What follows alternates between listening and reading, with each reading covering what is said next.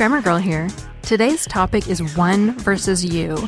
Guest writer Bonnie Trenga is going to help us determine the best way to talk in general terms about the average person. Bonnie says if you want to talk about people in general, should you say, it isn't good for one to be late all the time, or it isn't good for you to be late all the time? One who regularly listens to this show does tend to wonder about these things. Yes, it would be logical for you to wonder. The short answer is that either way is grammatical and acceptable in American English. Both pronouns one and you are what can be called indefinite, impersonal, or generic pronouns. But, as will be revealed soon, one of these pronouns is more formal than the other, and if you use it too much, you might run the risk of coming across as haughty. The pronoun one. This segment of the show is going to sound rather formal because we're going to explain how to use the pronoun one, which is much more formal than the pronoun you. One uses the pronoun one as an impersonal pronoun that stands for the average person, or the sort of person one happens to be concerned with. Someone in the same class as the speaker, for example. When one uses this pronoun, one creates a sense of social superiority. One can imagine high class snobs saying to one another, one wouldn't want to go to that restaurant because then one would have to mix with the riffraff. It's not the friendliest way of speaking. The pronoun one also comes with a possessive form, one's, and a reflexive form, oneself.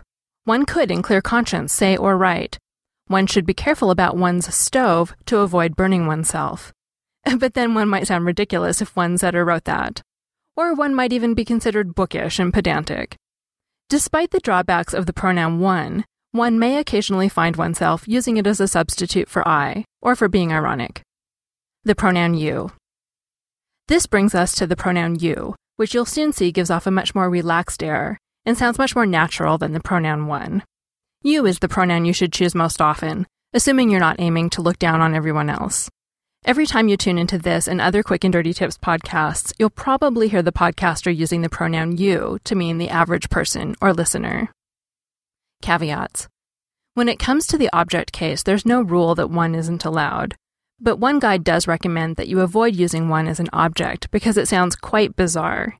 Even the strictest grammarian who wished to be formal would balk at this sentence. When the waiter passes out crumpets to one, one should always thank him. The to one part of the sentence passes out crumpets to one certainly does sound strange. Another problem that may come up when one uses one is that one tends to mix pronouns. One would want to avoid a sentence like, while one is reading, he should always wear his glasses.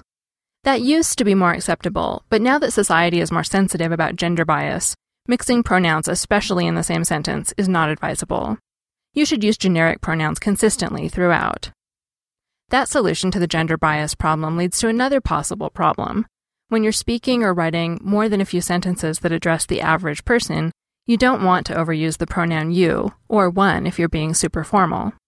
Your sentences will become monotonous if you use the same pronoun two or three times per sentence for paragraph upon paragraph. You may find yourself wanting to use passive voice in an effort to avoid overusing the same pronoun. For example, instead of writing, you should bring your books back to your desk, you could get rid of one pronoun by writing in the passive voice, your books should be brought back to your desk. That might be a good strategy to use occasionally to add variety, but paragraph upon paragraph of passive writing won't endear you to your readers. It's best to use active voice most of the time, so if you're faced with a problem of monotonous generic pronouns, you'll have to be creative and come up with other ways to vary your sentence structure.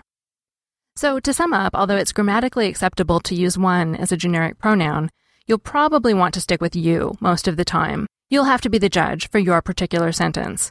Or if I wanted to sound formal, I'd say one will have to be the judge of that for oneself.